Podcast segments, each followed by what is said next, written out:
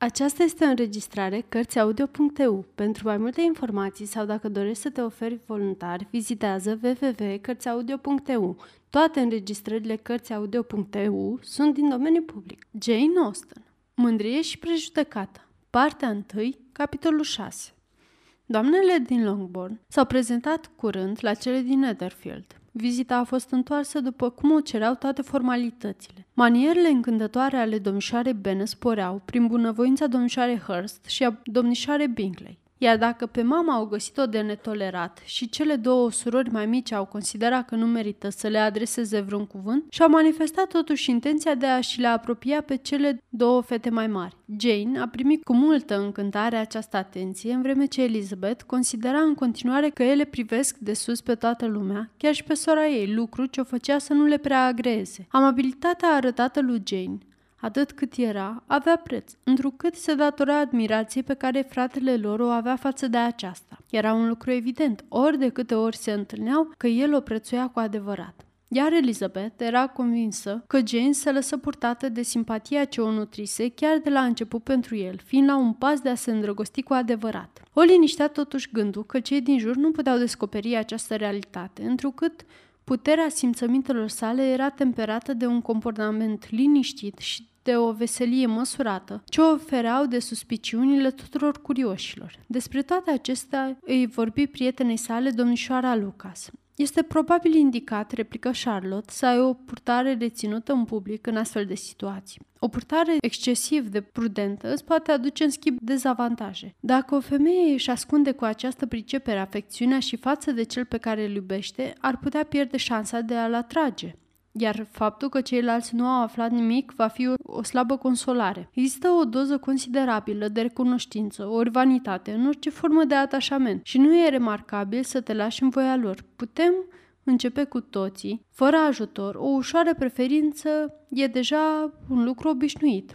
Puțin sunt însă aceia dintre noi care au puterea de a se îndrăgosti fără să primească o încurajare. În 9 cazuri din 10 s-ar cuveni ca o femeie să arate mai multă afecțiune decât simte. Bingley o place pe sora dumitale asta fără îndoială, dar s-ar putea ca totul să se reducă la o simplă admirație dacă ea nu este dispusă să-l încurajeze. Dar ea îl încurajează, desigur, atât cât îi permite felul de a fi. Dacă până și eu am observat cât o considerație are pentru el, Bingley ar trebui să fie orb să nu-și dea seama. Nu uita, Eliza, că el nu cunoaște firea lui Jane atât de bine ca tine.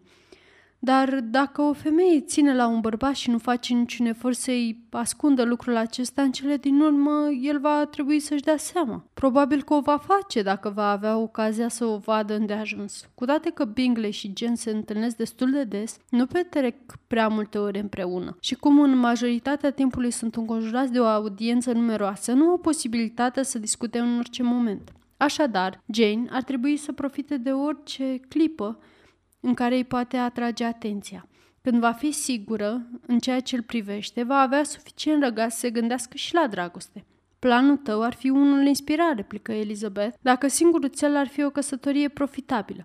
Dacă aș avea în intenție să pun mâna pe un soț bogat sau pe unul oarecare, poate că aș accepta teoria ta. Dar nu acestea sunt sentimentele lui Jane, iar ea nu acționează după niciun plan. Deocamdată, nu poate fi sigură în ce măsură îl simpatizează și cu atât mai puțin dacă ceea ce simte e înțelept. Îl cunoaște de numai două săptămâni. A dansat cu el de patru ori la Meriton, l-a văzut într-o dimineață în propria casă și a avut ocazia să cineze cu el doar de patru ori. Nu e de ajuns ca ea să-i poată cunoaște caracterul. Nu, în maniera în care prezinți tu lucrurile.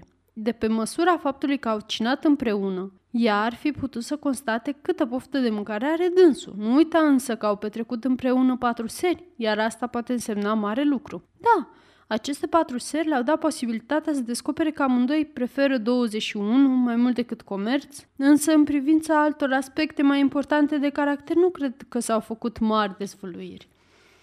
Ei bine, spuse Charlotte, îi doresc lui Jane din tot sufletul meu numai bine.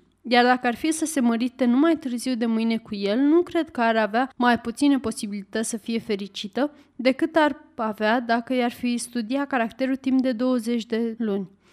Fericirea în căsnicie este doar o chestiune de șansă. Chiar dacă cei doi parteneri s-ar cunoaște foarte bine înainte de căsătorie sau ar putea avea fire asemănătoare, faptul acesta nu le-ar crește în niciun fel șansa de a fi fericiți. Asta pentru că după aceea diferențele dintre ei vor deveni cu atât mai pregnante și fiecare își va avea partea sa de suferință. E bine să știi cât mai puțin cu putință din defectele persoanei alături de care urmează să-ți petreci viața. Mă fac să râd, Charlotte. Ăsta nu e în principiu sănătos. Știi și tu că nu e un lucru sănătos și nici tu însă nu ai proceda în felul ăsta. Fiind ocupată să studieze atențiile pe care domnul Bingley le acorda surorii sale, Elizabeth nici nu bănuia că devenise ea însă și un obiect de interes pentru prietenul lui. La început, domnul Darcy admisese cu greu că ar fi drăguță. La bal, o privise fără vreo urmă de admirație. La următoarea întâlnire a studiat-o numai pentru a avea un subiect de critică. Nici nu apucase însă să se convingă pe sine și pe prietenii săi că ea nu avea nicio trăsătură deosebită a chipului, când a început să descopere expresia frumoasă a ochilor ei întunecați, care o făceau să pară de o inteligență ieșită din comun. Această descoperire a fost urmată de altele la fel de copleșitoare. Deși ochiul său critic remarcase câteva asimetrii ale formelor ei, s-a văzut silit să admită că avea o siluetă zveltă și plăcută. Și, deși afirmase că manierele ei nu corespundeau lumii mondene, fusese totuși fascinat de firea ei plină de viață. Ea nu avea habar de toate aceste lucruri. Îl considera o persoană total dezagreabilă, oriunde s-ar fi dus, și care nu o găsise suficient de drăguță pentru a dansa cu el. Tânărul a început să-și dorească să o cunoască mai bine, iar ca un prim pas spre o conversație a asistat la discuțiile pe care ea le purta cu ceilalți. Elizabeth a observat lucrul acesta. Faptul s-a petrecut la reședința lui Sir William Lucas, unde se ținea o petrecere cu mulți invitați. Mă întreb ce urmărește domnul Darcy, spuse ea lui Charlotte, prin faptul că stă și mi ascultă conversația cu colonelul Forster. La această întrebare numai domnul Darcy ți-ar putea răspunde. Dacă va continua în felul ăsta, am să-i spun că știu ce urmărește. Are un ochi foarte critic și dacă nu voi fi eu însă impertinentă, curând am să încep să mă tem de dânsul. Când acesta s-a apropiat de ele, deși nu părea să aibă vreo intenție de a le vorbi, domnișoara Luca și-a îndemnat prietena să deschidă acest subiect și cum Elizabeth a găsit ideea provocatoare, s-a întors către el și i-a spus – nu considerați, domnule Darcy, că m-am uh, exprimat incredibil de bine adinaur când am insistat pe lângă colonelul Forrester să dea un bar la Meriton? Cu multă hotărâre. Dar acesta este un subiect care le însuflețește întotdeauna pe doamne. Sunteți cam sever cu noi. În curând va fi rândul ei să fie săcăită, spuse Domnișoara Lucas, am să deschid pianul, Eliza, cred că știi ce urmează. Ai o fire tare ciudată pentru o prietenă. Îmi ceri întotdeauna să mă produc în fața oricui și a tuturor. Dacă orgoliul meu ar avea o tentă muzicală, ai fi de neprețuit, dar în condițiile actuale aș prefera să nu mai apar în fața unor persoane obișnuite cu interpretări dintre cele mai strălucite. La insistențele domnișoarei Lucas adăugă foarte bine, dacă trebuie, trebuie. Apoi, privind grab către domnul Darcy, spuse este o veche și frumoasă zicală pe care toți cei aici de față o cunosc cu siguranță. Țineți suflarea pentru a răci fiertura. Eu am să-mi o țin pe a mea pentru a-mi îmbunătăți cântarea.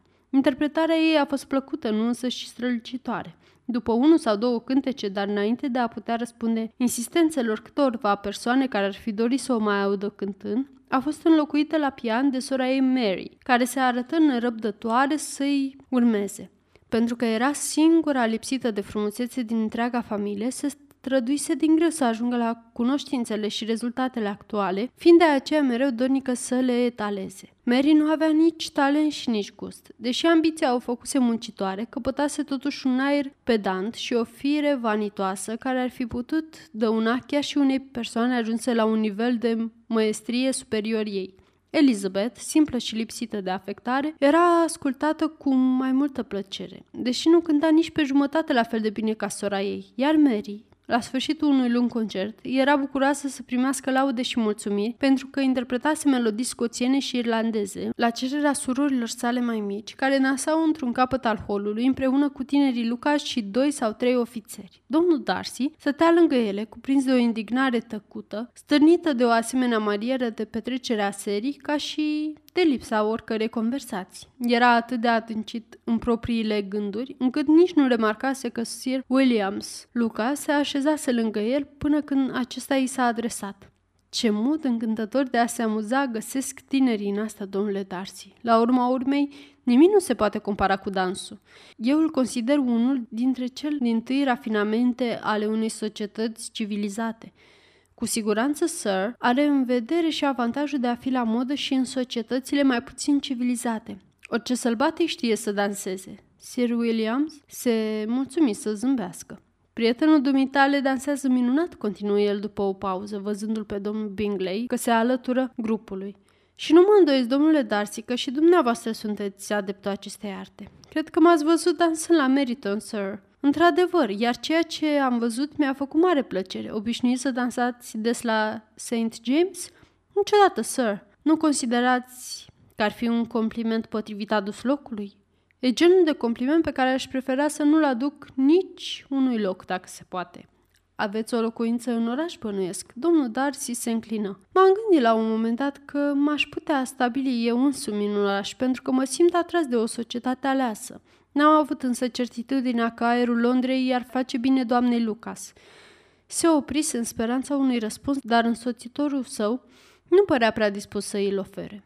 Cum Elizabeth se îndrepta către ei, a avut revelația că ar putea face un gest galant și îi strigă Dragă domnișoară Eliza, de ce nu dasați? Domnule Darcy, trebuie să-mi îngăduiți să ți-o prezint pe această tânără, în care ai putea găsi o parteneră potrivită.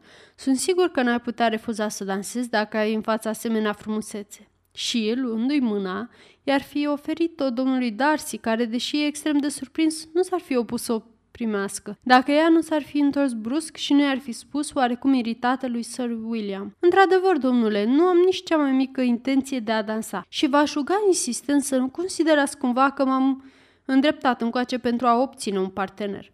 Cu asemenea reverență, domnul Darcy ceruse acord onoarea unui dans, încercare zadarnică, întrucât Elizabeth era o hotărâtă. Nici încercările lui Sir William de a o convinge nu-i clintiră decizia. Exceleți în arta dansului, domnișoară Elizabeth. Ar fi o cruzime să mă lipsești de fericirea de a te privi și cu toate că tânărul acesta privește cu lipsă de considerație această formă de amuzament, în general sunt convins că nu ar avea vreo obiecție să ne îndatoreze preț de o jumătate de oră. Domnul Darcy este foarte politic, o spuse Elizabeth zâmbind. Este, într-adevăr, dar luând în considerare motivul, scumpă domnișoară Elizabeth, nu este cazul să ne mai mirăm de curtoazia lui. Nu știu cine ar putea avea obiecții în privința unei asemenea partenere. Elizabeth se întoarse cu o privire șirată. Refuzul ei nu-l ofensă pe tânărul domn care se gândea la ea cu oarecare complezență. Când iată-l abordat de domnișoara Bingley. Pot ghici la ce vă gândiți. Mă tem că vă înșelați. Vă gândiți la cât de insuportabil ar fi să vă petreceți mai multe serii maniera aceasta și într-o astfel de companie. Și nu mă vă silită de a vă da dreptate. În viața mea nu m-am plictisit mai tare. O societate atât de insipidă și totuși atât de gălăgioasă niște oameni lipsiți de însemnătate, dar care au senzația că sunt atât de importanți. Ce n-aș da să vă aud criticându-i cu asprime? Supoziția dumneavoastră este total eronată, vă asigur. Mintea mea era stăpânită de lucruri mult mai agreabile. Meditam la nemăsurata plăcere pe care ți-o produce vederea unor ochi frumoși ce luminează chipul unei femei încântătoare. Domnișoara Bingley îl fixă cu privirea și vrut să afle ce tânără îi putuse inspira asemenea gânduri. Domnule Darcy, domnișoara Elizabeth Bennet, Domnișoara Elizabeth Bennet, repetă domnișoara Bingley. Sunt profund uimită. De când se bucură dânsa de asemenea favoare și pe când ar trebui să vă adresez urările mele de fericire? Mă așteptam să-mi adresați această întrebare. Imaginația unei femei este foarte înflăcărată, zboară de la admirație la iubire și de la iubire la căsătorie într-o clipă. Știam că o să-mi urați fericire. Ce să zic, dacă e o chestiune atât de serioasă, am să consider situația hotărâtă definitiv. Veți avea într-adevăr o soacră încântătoare, iar dânsa o să vă însoțească în permanență la Pemberley. O ascultă cu indiferență în vreme ce ea prefera să se amuze în felul acesta și întrucât calmul său o convisese că situația era sigură, spiritul său continua să